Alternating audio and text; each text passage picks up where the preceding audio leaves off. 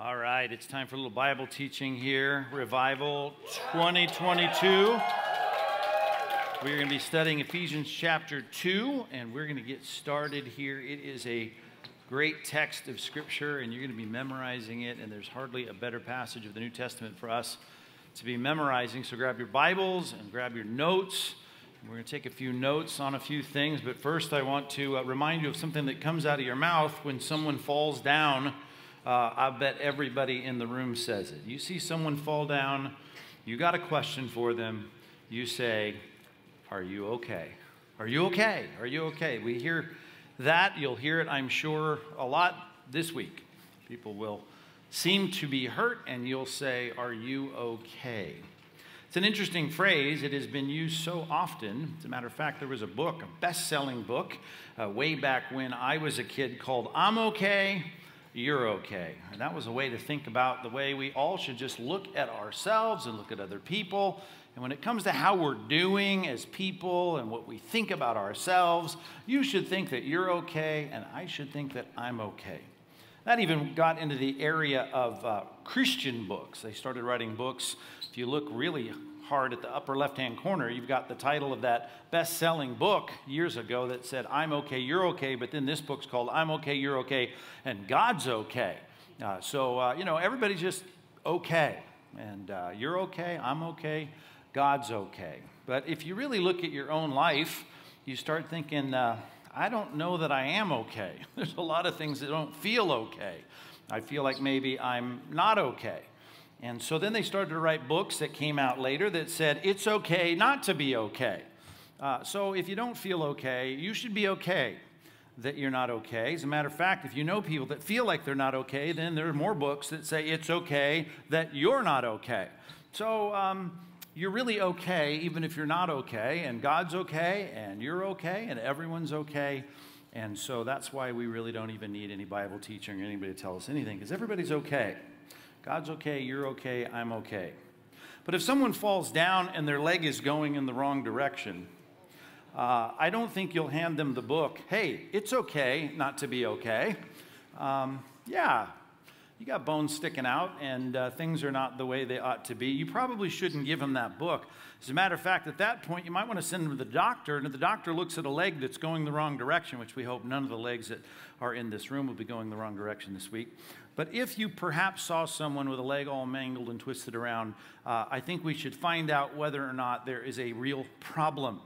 Because uh, the doctor's not going to say, hey, I'm okay, you're okay, we're all okay, and it's okay if you're not okay. And you shouldn't say to your friends, it's okay if you're not okay. Matter of fact, we need to find out if we are okay. And if we're not okay, then we should do something about it. And you should not be okay that you're not okay. Okay? That's what we're going to deal with this week. And it's all going to come from Ephesians chapter 2. And tonight we're going to look at verses 1 through 3. So in your Bibles, you can look at it or you can look at it up here on the screen. It's a passage that is so helpful, even though it's going to tell you you're not okay. As a matter of fact, here's what Paul says, the Apostle Paul in the New Testament. To people that were Christians, he looks and says to them, You know, if you think back, right, and you were dead in the trespasses and sins in which you once walked, the way you lived was filled with these things trespasses and sins. We'll try to figure out what that means. And he says, because of that, you were dead.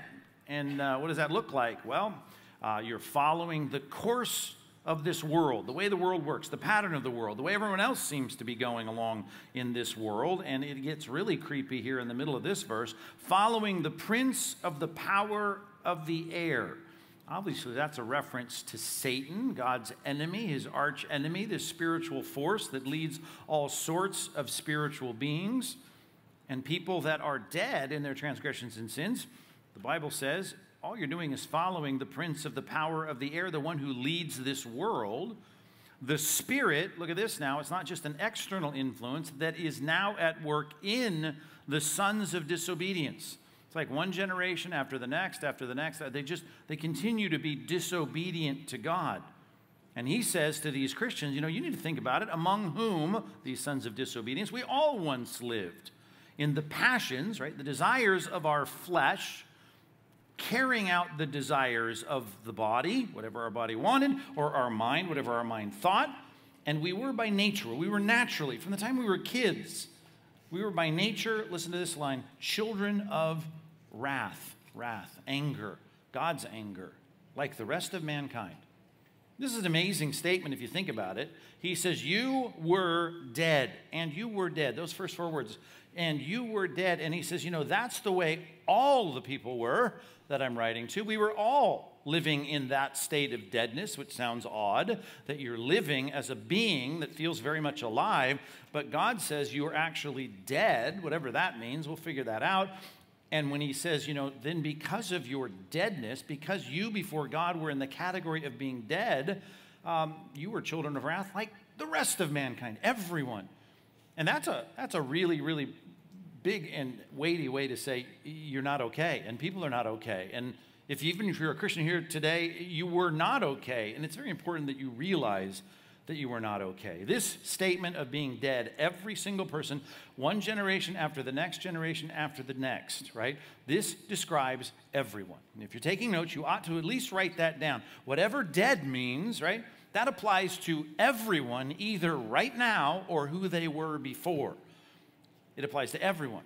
Everyone. I don't care who you're talking about. I don't care how religious they are. I don't care how godly they seem. I don't care how, you know, happy they seem. The Bible says they were all dead before God. That's a big deal. Very important for us to realize it describes everyone. And really what we need to figure out is this word dead. Right? Why in the world would God use such a big word through the Apostle Paul's pen to tell us that when we think about who we are, we need to say either we are right now dead or we were dead before we became alive. And, and, and, to think about that statement, that's a big, I mean, that's not just like you were messed up or you were sick or there was some kind of, you know, problem that needed to be kind of fixed or remedied in your life. This is like a huge statement. Dead, dead, dead. What a, what a big, big, gigantic word that is. And if I said, what does it mean? Right? To say someone is dead, right? That, that, that's really what we need to define. And if I said, okay, out here, the heat, you can figure out, I, I know, I feel like I'm close to death if I stay in this heat very much longer. Uh, I know what it would be to be out in the desert, no water, no food, I would die. And what that means is I would no longer be alive. It's the opposite of being alive. But of course, this is not talking about breathing. This is not talking about eating. This is not talking about your heart beating and your lungs filling with air. This is about being dead as it relates to something called transgressions, right, or trespasses and sins, things that are wrong, iniquity, wickedness, something that God sees as a moral problem in our lives. But we need to figure out what in the world does it mean to be dead in our transgressions? What is that? How does God see this? What is this all about? Well, to help you with what it means to be dead, maybe you should picture this. Uh, and I don't mean that when you get married you die. But I do mean this that when you go to a wedding, you do hear the word death. It's a part of almost every wedding ceremony that there is. Everybody in a building, a park, or in a church, or in a chapel, when there is a wedding, they usually say, because it's been a very common expression for six or seven hundred years, as people go to church and they stand in front of a pastor or even a civil leader in a city and they say, Well, I want to marry you. Well, how long is this going to last? They'll use this phrase until separated by death. So you're going to be in this relationship, and this relationship is going to be this thing called marriage. And as it would be put in the Bible, these two people that had individual lives and individual families are now going to be together in a relationship. They're going to start a new home, they're going to start a new life, and the two now will be considered one and we start a new home and a new family and a new unit here that we call husband and wife. And how long should this last? Is this like dating or going steady or is this like hanging out or being a roommate? You are to be together in this thing called marriage until, here's the phrase, you are separated by death. Because here's the thing once your spouse dies, right, that makes for a pretty bad relationship because you're not going to have much of a relationship if your spouse is dead. And that's the point right? You will no longer be able to relate to this person if they're no longer alive. And that's why at weddings, they talk about the fact that you are going to be in this relationship. This is the ideal, it's the way it ought to be, it's the way God wants it to be, until you are separated by death. And that phrase is really helpful for us. And the Bible does use that phrase when it talks about the problem of transgressions or sins or things that we've done wrong. Here's another word, and I used this word earlier to describe our sin problem the word iniquity. Something that before God is, is stinky, it's wrong, it's bad, it's repulsive. And, and it's the things that we do that all of us do by nature. And the Bible says those iniquities have made a separation between you and your God. And your sins have hidden his face from you so that he does not hear. Right? Just like if you were to try to have a good relationship with a spouse that has died, you can't really have it. It's just all in your mind, it's all imaginary, it's not real because you are no longer dealing with someone who's alive. There's a barrier, and death separates.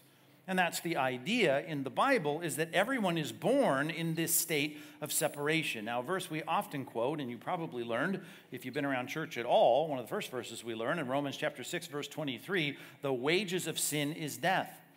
And so, what we need to realize when we're reading a passage about the problem that we all have, when God is basically saying, You're not okay, human people are not okay, they're born not okay. We're going to say, okay, the problem is this thing called sin or transgression or iniquity or trespass. These things, right, being dead means that we are in the beginning of our life, we feel very much alive. We're not alive to God. We're alive to our own environment. We're alive to each other. We're alive to our parents. We're alive to our siblings. We're alive to our classmates, but we're not alive to God which means, like that gal standing next to a flag with the skull and crossbones, there's no relationship there. There's no real relationship between you and God from the time that we start our lives. Everyone starts out life separated from God. If you're taking notes, that'd be a good thing to write down. Everyone starts out life separated from God. I talk to people about being a Christian. I'll share the gospel with someone, which means you need to be right with God. And often they'll tell me this Oh, I, I've always been a Christian.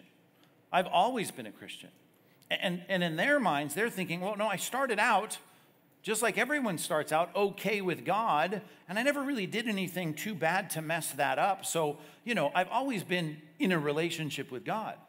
And, what the Bible is saying is no, no, that's not how it works. Everyone starts out life separated from God. And I put life in quotation marks here because it's life. It really feels like being alive. It, it, it, it's, it's, you know, what you're doing right now. You're, you're living, you're breathing, you're talking, you're thinking, you're, you're singing songs, you're, you're playing games, you're eating food. All of that feels like you're alive, and you are alive. You're just not alive to God from the time that you are conceived until the time you become a Christian.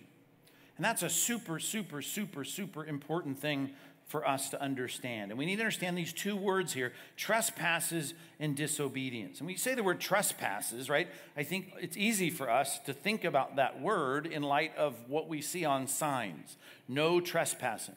Someone owns some property, uh, they put up a sign, they don't want you being on their property.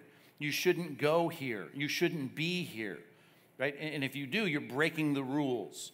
Right? That's what it means to be someone who is doing a sinful thing. We're doing something that God says you should not do. And the point is, by nature, everyone is born not relating to God. And because we don't relate to God from the time that we're born, we just do, we do things that we want to do that God says we shouldn't do from the very beginning. It doesn't have to be a big thing because you look at things that you think, well, I may do things that God says I, I shouldn't do. Like, I, I, I, get mad, I say things I shouldn't say, I may deceive my parents or lie, I may cheat, I may steal, I may do those, but they're not big things. It's not like I'm ripping people off and breaking into their homes or stealing their cars. It's not big, big things. It's not like using like vulgarity to my parents' face, but yeah, I'll say a few things I shouldn't say. And the Bible says, well, here's, what, here's what's clear about every part of our lives. God says, here are things you should not do, like no unwholesome word should come out of your mouth. Speaking of the book of Ephesians, he goes on to say that in chapter 4. There should be nothing coming out of your mouth that's not a wholesome word, a good word, a positive word, he says, to build other people up. Right? And, and of course, that's not how we live. Not how any of us have consistently lived. That's not the way you started. So, as a matter of fact, all you did with your words, like all I did with my words when we first started to learn to talk, is starting to tell people what I wanted and what I wanted to do and how I felt and the things that I would like to see happen. I'm expressing my words for me. And the Bible says, well, when it comes to what God has created us for, we find ourselves doing things that we should not do. It's like crossing into territory we shouldn't be in. To trespass. A trespassing violation is you going where you shouldn't go, saying what you shouldn't say, doing what you shouldn't do, thinking what you shouldn't think, getting involved in things you shouldn't get involved in. That's a trespass. Sins of trespassing. You got to think of it that way. You got to think back to the Garden of Eden where there was this tree where God says, Don't eat this fruit. And to eat the fruit was a trespass, right? It's doing basically what God says we shouldn't do. And you should think of a whole set of things in your life that would confirm the truth of the diagnosis, of the statement that you're not okay. You're not okay before God. And all you have to look for is do you ever do things that God says we shouldn't do? Do you ever think things that God says you shouldn't think? Do you ever say things that God says you shouldn't say? Those are the sins of trespasses. And the sins of trespasses, according to our, our text, it says that that's what makes us dead before God. That's an expression or a symptom or a way that we know that we are dead before God. Because look at how we act, look at how we, we function, look at what we say. This other word, disobedience, you can think about that a little differently. It's not just that I do things that I'm told not to do right? Here's a picture of a classic example, and all of us have been there when we've been told to do something, like when we were little kids and told to eat our green beans or finish our plate or do make our bed. And if we didn't do whatever it is we were supposed to do from the youngest of times, well, we're engaged in an act of disobedience, not doing what God says we should do. So God says you shouldn't do this, whatever it might be. You shouldn't steal, shouldn't cheat, shouldn't lie. Those are things that all of us have done, even though God says you shouldn't do it. And then there are things that, that God says you should do. God says if you, for instance, go out and make some money, right? According to the book of Deuteronomy, God has given you the ability to make that money, and you ought to honor the Lord with your wealth, to quote the Bible, to quote the book of Proverbs, and you ought to take part of that, right? And, and, and kind of the, the, the ceremonial, traditional part is at least a tenth of that, and you ought to give that to the leaders of God's community to be used for godly things. You ought to give it. And I'll bet that you have come into money, whether it's been given to you, gifted to you from grandparents, or whether you've earned it at a job. And if you didn't give that money, some of that money, as God says you should, well, then you were disobedient. The Bible says you ought to be praying. The Bible says you ought to be giving thanks for your daily bread, to quote Matthew chapter 6. And to think if there are things in my life that I'm not thanking God for, well, it's not like you feel like you stole someone or punched someone in the face or, or you did something terrible by saying some vulgar thing to somebody. But if you think about what God says, you didn't do what God says you should do. And this is called sin, right? This is the whole problem. When you talk about death, being dead to God, which is a hard way for us to think about it because it seems so extreme. It's not like we're sick or we could use a little improvement in our relationship. The Bible says we're, we're separated from God from the point of, of our birth. And all of our childhood has been lived out. All of our teenage years are being lived out apart from God until that problem is solved the problem of sin. Now, here's the deal you start telling people, as I'm telling you tonight, you're not okay because you are a sinner, because you've either trespassed against God by doing what he says you shouldn't do, which of course we all have, and there's plenty of examples, and I hope you're thinking of some, and you haven't done what God says you should do, right? If, if you think through those two categories, that's all under the banner of sin. And the word sin means you've fallen short of what God expects. He expects you to do things that you haven't done. He expects you not to do things that you have done. That's the problem. And if I stand up here and say, hey, teenagers, you're not okay. You're not okay before God because you're a sinner.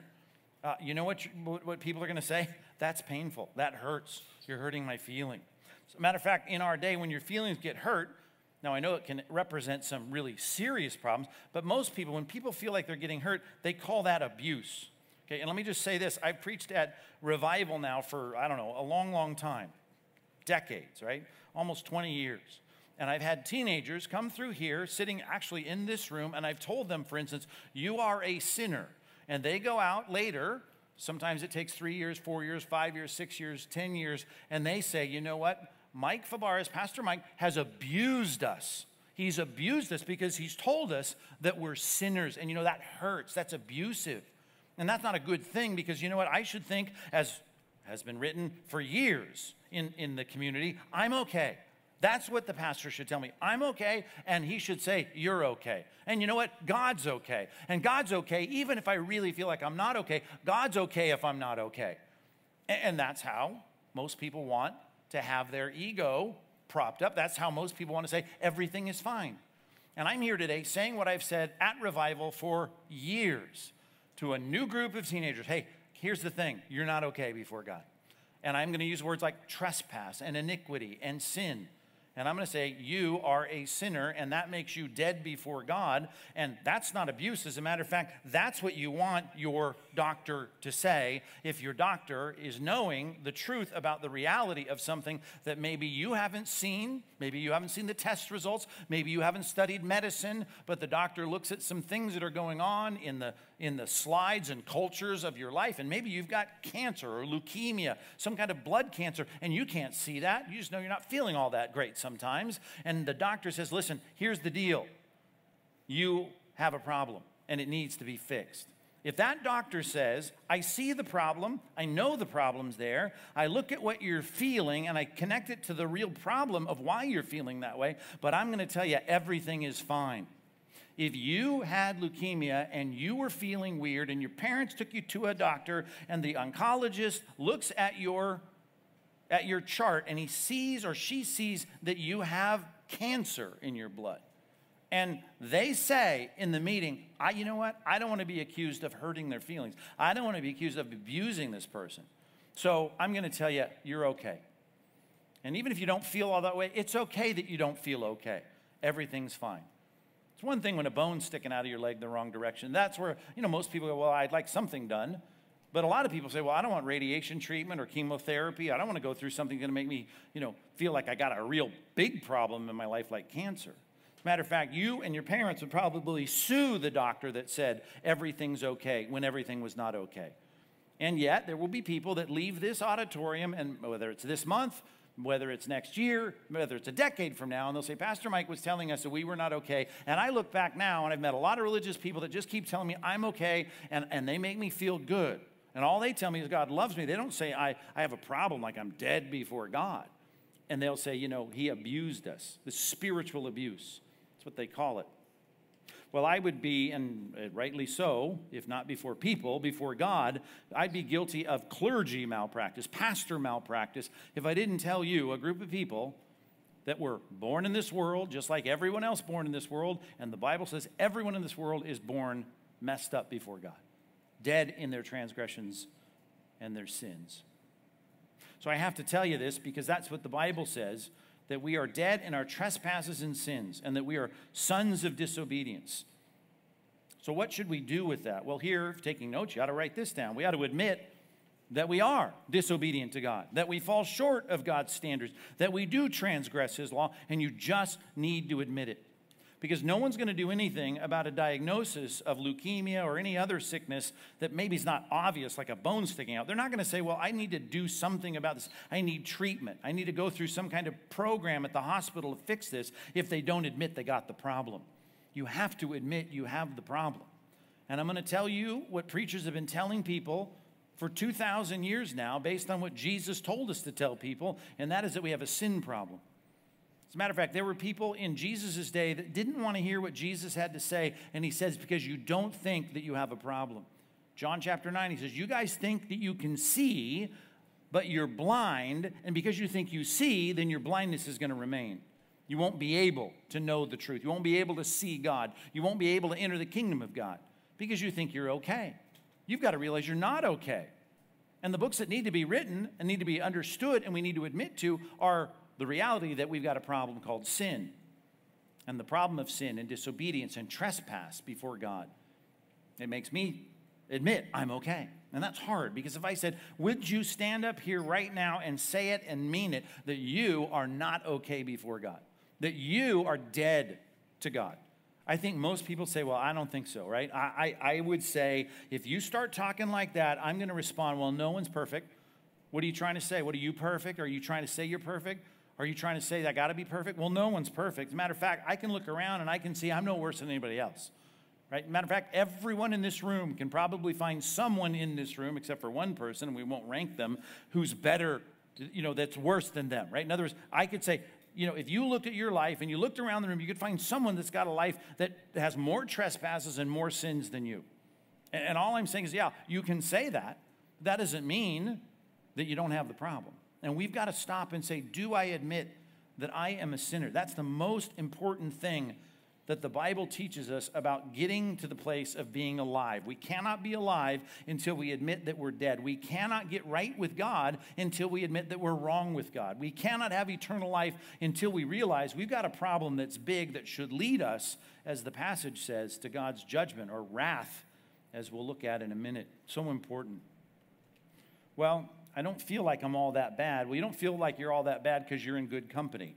Because if you are the typical person who is not yet alive, and most people, right, they go through even years of church and they're not right with God because they just hear the words. They say, Well, I believe in God, I believe in Jesus, and they're not right with God. They're not really right with God, but they think, You know what, I'm okay because I look around and I feel like I'm not, I'm not any worse than anybody else.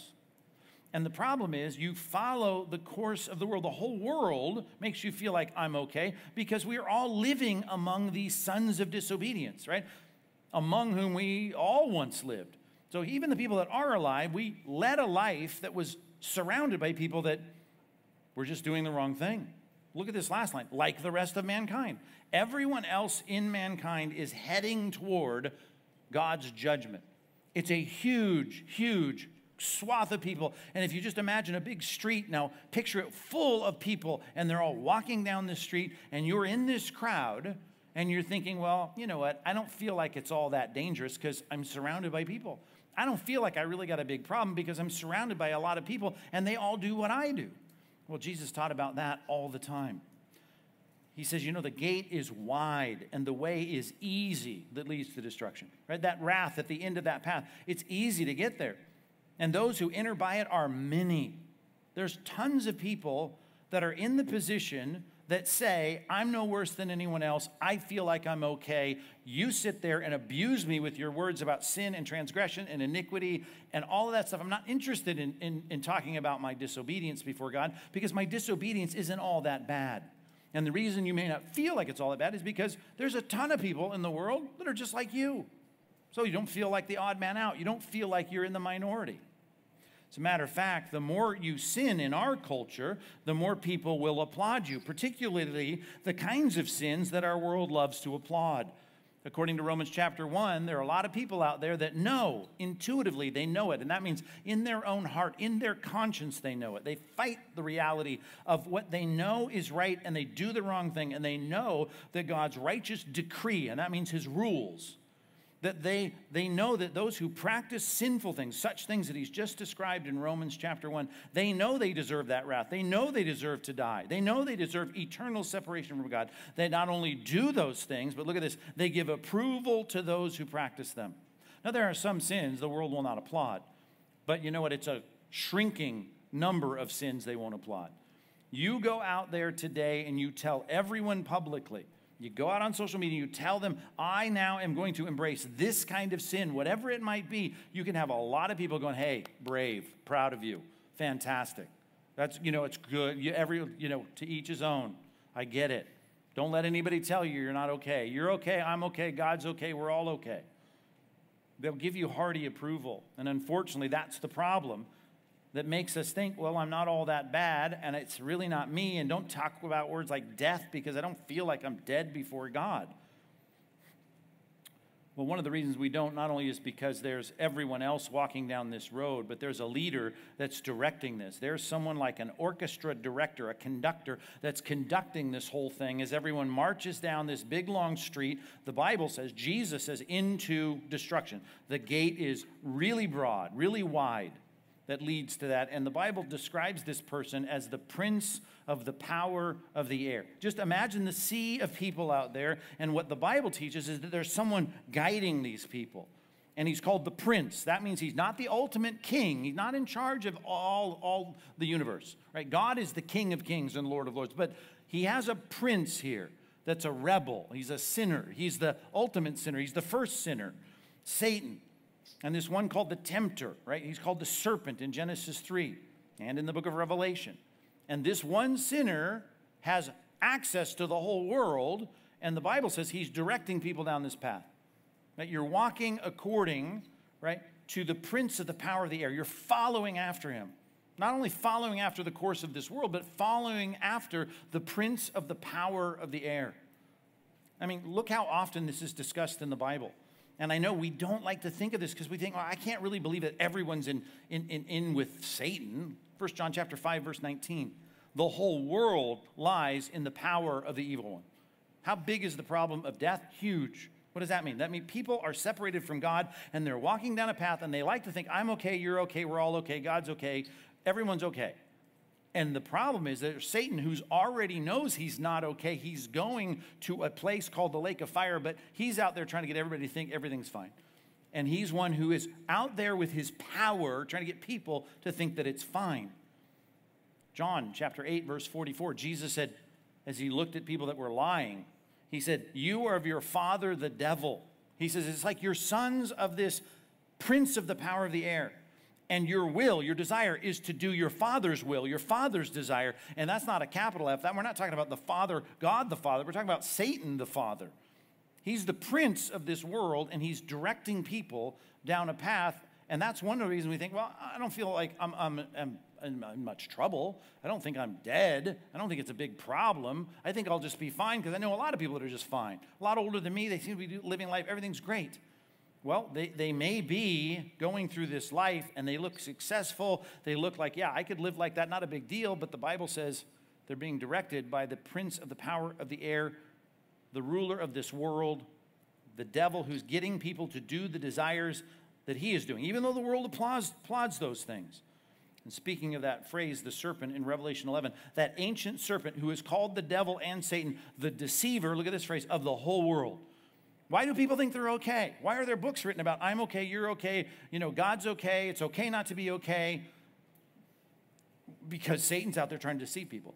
Because what I need them to do is keep marching in the direction they're going. Keep doing the things they're doing. Keep doing the things that are wrong that God says you shouldn't do. And don't do the things God said you should do and applaud people when they don't do it because that's what Satan wants. That's what the Bible teaches. That's what Jesus said.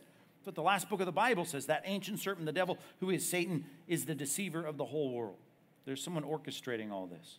But it gets worse than that. As I said when I read it, it's not just the influence from the outside, it's the spirit that is now at work in the sons of disobedience, and that's even scarier.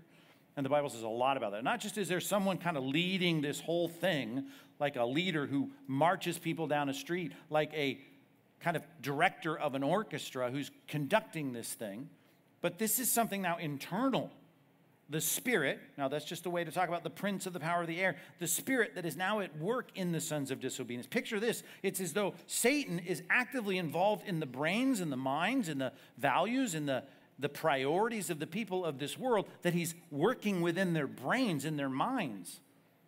2 Corinthians chapter 4, verse 4 the God of this world. You see, that's a small g. We're talking about Satan here. The God of this world, the prince of the power of the air, has blinded the minds of unbelievers to keep them from seeing the light of the gospel. So they're not going to be alive. The light of the gospel makes you alive. That's what we're here to preach about this week. The light of the gospel makes you alive. But there is a spirit that's now at work in the sons of disobedience, keeping them on that dead path, moving toward God's wrath and he's in their minds, trying to keep them from seeing it. The God of this world, the prince of the power of the air. And if that's scary, it should be scary. It makes you feel like you're some kind of, of, of robot. Well, that is how non Christians are described. They're responsible for their decisions right but it is like they are 2 peter chapter 2 verse 12 irrational animals creatures of instinct born to be caught and destroyed like an animal, blaspheming matters about which they are ignorant, and they will also be destroyed, just like those animals that you, that you would raise up just to, to slaughter them and eat them. Here's a bunch of people heading to destruction. And the Bible says it's like they're just unreasoning, irrational animals, just instinctively doing the wrong things. And then he describes the fact that they're blaspheming. They're making fun. That's what blaspheming means. They're making less of things that are important, matters about what they don't even understand. The people that mock me for preaching at revivals about the fact that I'm saying that you're a sinner and they're calling that abuse and they're making fun of me online or they're saying whatever they're saying to ridicule me or attack me or anybody else who preaches this message, right? They're blaspheming. They're making less of, they're making fun of things they don't even understand. And why? Because Satan is at work within their lives. That's I didn't say it. That's what the Bible says. Right? Following the course of this world, right? Following the prince of the power of the air, the spirit that is now at work in the sons of disobedience. You're going to memorize those words, and when you memorize them, you got to think clearly about what they mean. That's what it is to be dead, to be walking in this mass of humanity down this road. And again, people say, well, I think I'm fine. I think I'm okay. I don't want to. I don't want to be a Jesus freak. I don't want to get all serious. I've met some people like that. They seem nerdy. They seem weird. I'm. I'm okay. Right? I feel okay. I feel like I'm okay. I don't feel like I'm dead. I don't feel like I'm controlled by Satan. I don't feel like I'm blinded. I don't feel like I'm going to hell. I don't feel that way. Now, I understand that. Here's why.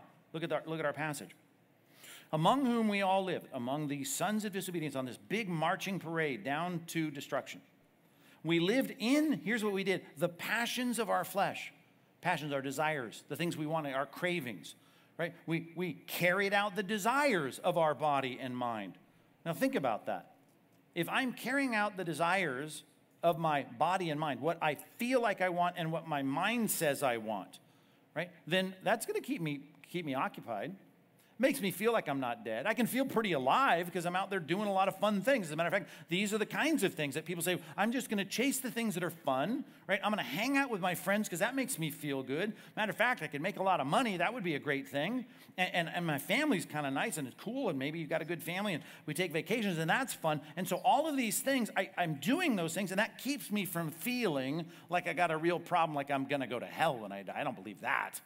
I don't feel like that. I feel like I'll be okay.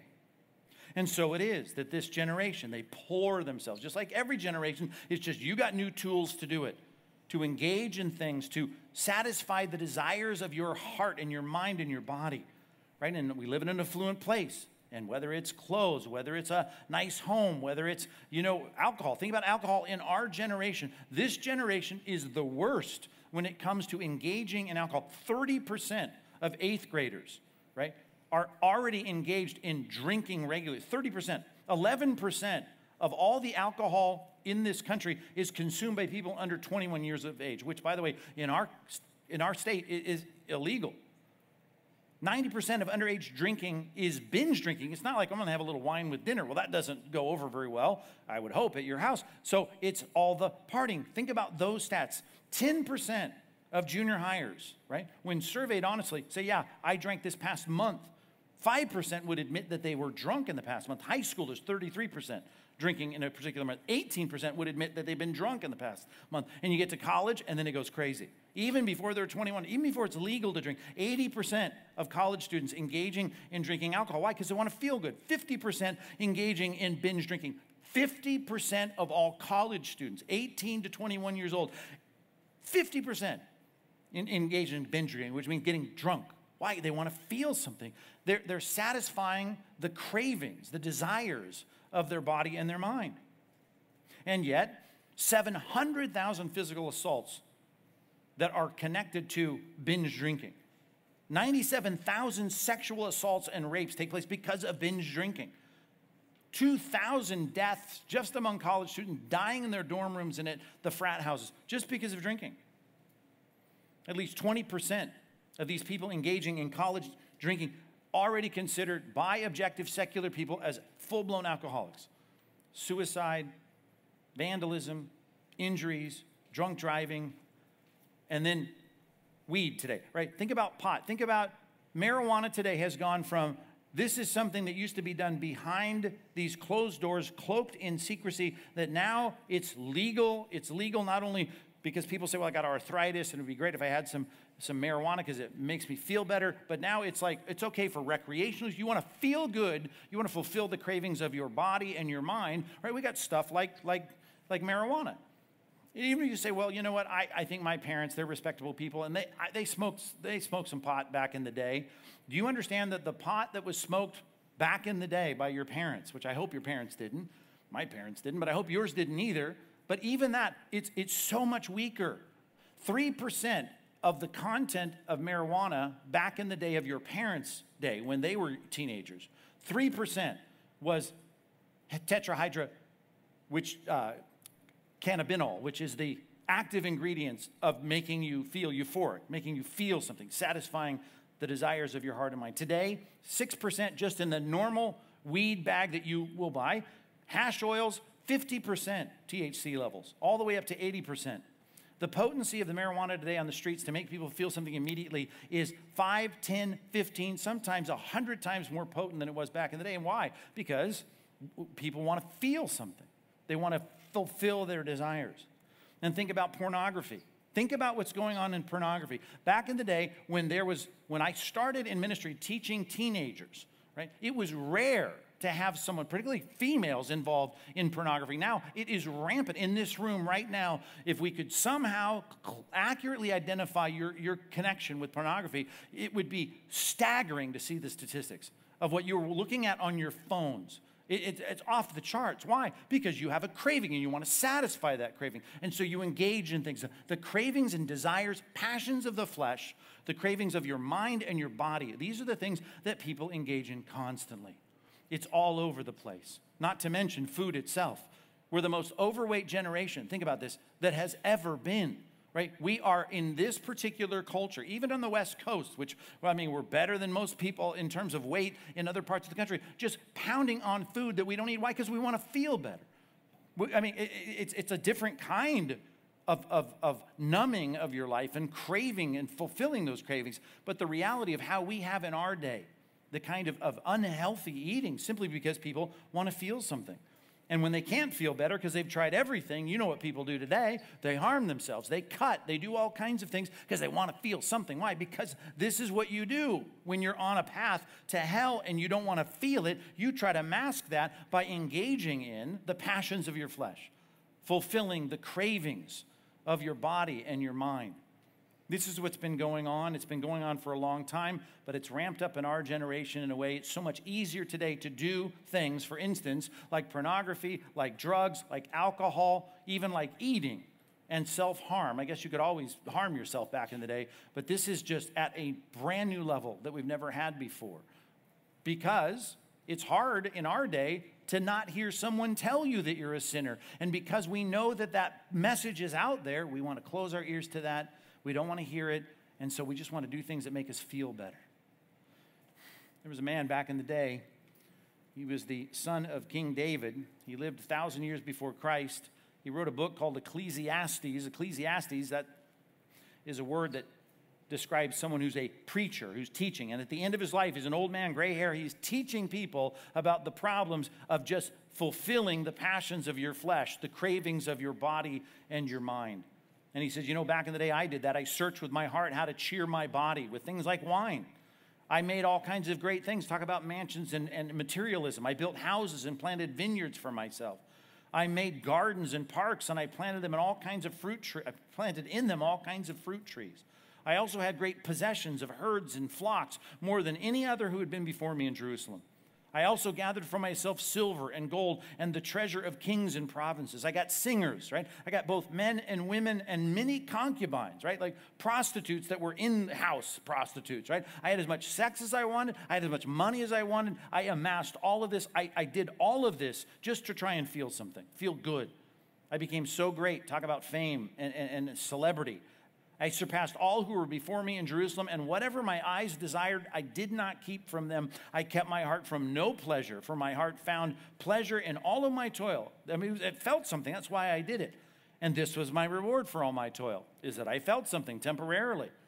Then I stopped and I considered all that my hands had done and the toil that I had expended in doing it. And behold, it was vanity and striving after the wind. And there was nothing to be gained under the sun. And in the end, didn't help, didn't fix. I tried to numb myself by doing whatever I wanted to do, but it didn't fix the reality that at the end of the path, if I just continue down the path and I don't become alive to God, I'm going to end this thing with God being mad. That's what wrath means. I'm going to I'm going to get to the place where I realize I'm going to be judged by a God who's going to pay me back for the sins that I've committed which, by the way, is how that book ends. Ecclesiastes chapter 12, Solomon says, The end of the matter, all has been heard. Fear God, here's the conclusion, and keep his commandments. For this is the whole duty of man. Well, I don't want to keep his commandments. Everyone else is just going along fine. No, but the reality is, God will bring every deed into judgment with every secret thing, all the things that people aren't willing to applaud, all the sins that we're doing secretly. Every secret thing, whether it's good or evil, it's all going to be laid out on the table. Think about that. Every deed of your life brought into judgment, and God is going to look at it and evaluate it with every secret thing, whether good or evil. The wages of sin is death. And you can say, because I was born in a sinful humanity, I was born separated from God. But the real problem is, even though I started out life separated from God, I don't feel separated from God, not only because I keep trying to do things that make me feel better all the time, not just because everyone around me is kind of doing, doing fine and they don't seem to be all into God, but because I'm living in a place, right, that I get all of God's blessings. I mean, think about the place we are right now. This is a beautiful place, and you get to experience it. A little too hot at the moment, but you get to experience all this. And the Bible says that everything that we experience that's good, every good gift and perfect gift, it comes from above, coming down from the Father of light. So God right now is actively involved in your life, and you're saying, Ah, oh, there, finally, He's saying it. I'm not dead to God because I see God's blessings in my life. Absolutely, you see God's blessings in your life. That's because you're living life now. You haven't reached the judgment yet. I mean, you live in a beautiful place. You live in South Orange County, and the Bible says God is showering blessings on people, not just in South Orange County, but everywhere. He makes his sun rise on the evil and the good. He sends his rains on just, on the just and the unjust, on the righteous and the unrighteous, on good people and bad people. It doesn't matter if they're alive or dead. He spills out all these blessings on him. I mean, think about it. Every meal that we get, every good thing that we get, every family time that is a good experience, all of that comes from God. Even birds, they don't get fed without God. They don't sow, they don't reap, they don't gather into barns, and yet your heavenly Father feeds them. And think about that. Everything you've ever had as a satisfying experience, the Bible says you're more valuable than birds. That's why He keeps giving all these things to people. Well, why? If we're by nature children of wrath, well, here's one reason, and I didn't put this one on the overhead, but how about this? Romans chapter 2, verse 4. Because all of his kindness is to lead you to repentance. And that's where we're going tomorrow. We got to think about what that means. How do we get alive? But right now, what we got to do is figure out what it means to be a child of wrath, I've got to think, how do I deal with that reality? If I'm dead to God, even though I have all of his blessings all around me, and every good thing I have, I, feel, I, I feel like God loves me. And, and you're right, he does. He's loved you by giving you what he's given you that is good. And then you've tried to numb the fact that you're really not in relationship with God by trying to do things that make you feel better. How does this end? What does that mean? Wrath. Wrath seems like such a bad word. Angry. I feel like someone just exploding with anger right? Is that how we should view God? Like he's just losing his mind and he's angry? No. Matter of fact, you ought to think in these terms. Don't think of this guy on the left, think of this guy on the right. If the king has decided that this is something that causes him wrath, right? He doesn't scream and pull his hair out.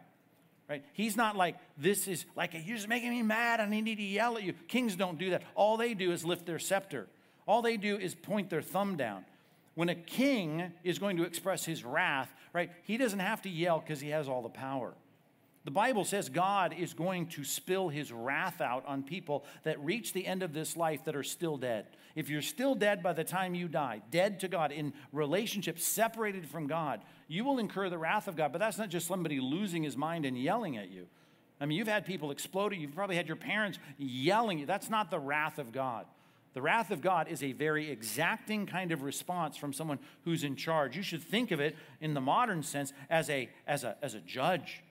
And there's two things that will happen. You need to remember this when you're thinking about all the things that you have that make you think, I'm fine with God because I see all God's blessings around me. Think about the reality of a judge bringing passive judgment to you. This is an important concept. Get it? Passive judgment. That'd be worth writing down. Passive judgment. If I'm saying, what does it mean to be a child of wrath? By nature going to incur the wrath of God? Well, first of all, it means there's a passive wrath, there's a passive judgment. What does that mean? Well, here's a world that God has created, and He's showered all kinds of blessings on the world. And the world goes, I'm not interested in walking a narrow path going through a small gate. I'm fine with the big crowds. I'm fine with the big wide street. I'm fine with people applauding me for doing what I'm fine with thinking I'm no worse than anyone else. I like the message. I'm okay, you're okay, God's okay. If you want to go there, God says, You've turned away from what I've said. And therefore, if you're going to do that, okay. That's passive judgment. Passive judgment means you don't get God anymore then. Because right now, you got a lot of God in your life, even if you're not a Christian. Even if you're dead to God, you may not have a relationship with God, but you have a lot of gifts from God. But the Bible says one day when his wrath is spent, when his anger comes, it's a very determined anger, very specific anger, like a king who puts his thumb down, right?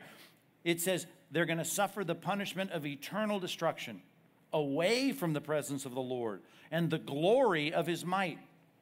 A beautiful sunset over the Colorado River is the, is, is the glory of his might. Right? Having a great summer is the glory of his might. Having a good meal, glory of his might. Having good friends and a good family, glory of his might. Enjoying life, the glory of his might. And all of that done. Right? It's like a kid who says, I'm done, I'm running away from my home. Well, you run away from your home, you're also running away from your, your parents' refrigerator, from the glory of his power, right? 1 Timothy chapter 6, verse 17 reminds us God richly provides us with everything to enjoy. And some people foolishly think, well, I don't mind being in the crowd because if I'm in the crowd and I don't get on the narrow path and I don't become alive, I can stay dead. It's okay because we're all going to the same place. As a matter of fact, they seem a lot more fun than the guys at church. So I think it's okay to get to the end of life because I'll just be there with everyone else. The problem is, God is going to take the world and say, if that's what you want, you can have the isolation. You can be away. You can turn away from me. I'll turn away from you there's going to be no partying in hell. And everyone thinks, well, if I get to the end of my life, I'll be okay because there'll be a lot of people there with me. Most of my friends will be there. It'll be okay. There's no partying there. There's no fun there. There's no glory of his might. There's no enjoyment there. There's no pleasure there. As a matter of fact, here's how God describes it. All this is is darkness. All this is is being cast away from God's presence. Matthew 8 12, they will be thrown into outer darkness. You want to see what his wrath looks like? His wrath is, you don't want me? You don't want to follow what I say? You're not interested in life? Great. You get death, and here's death separation. You're separated not only relationally, you're separated from all my gifts. You'll be thrown into the outer darkness, into that place where, guess what? If you have none of God's gifts, that's a bad place for human beings to be.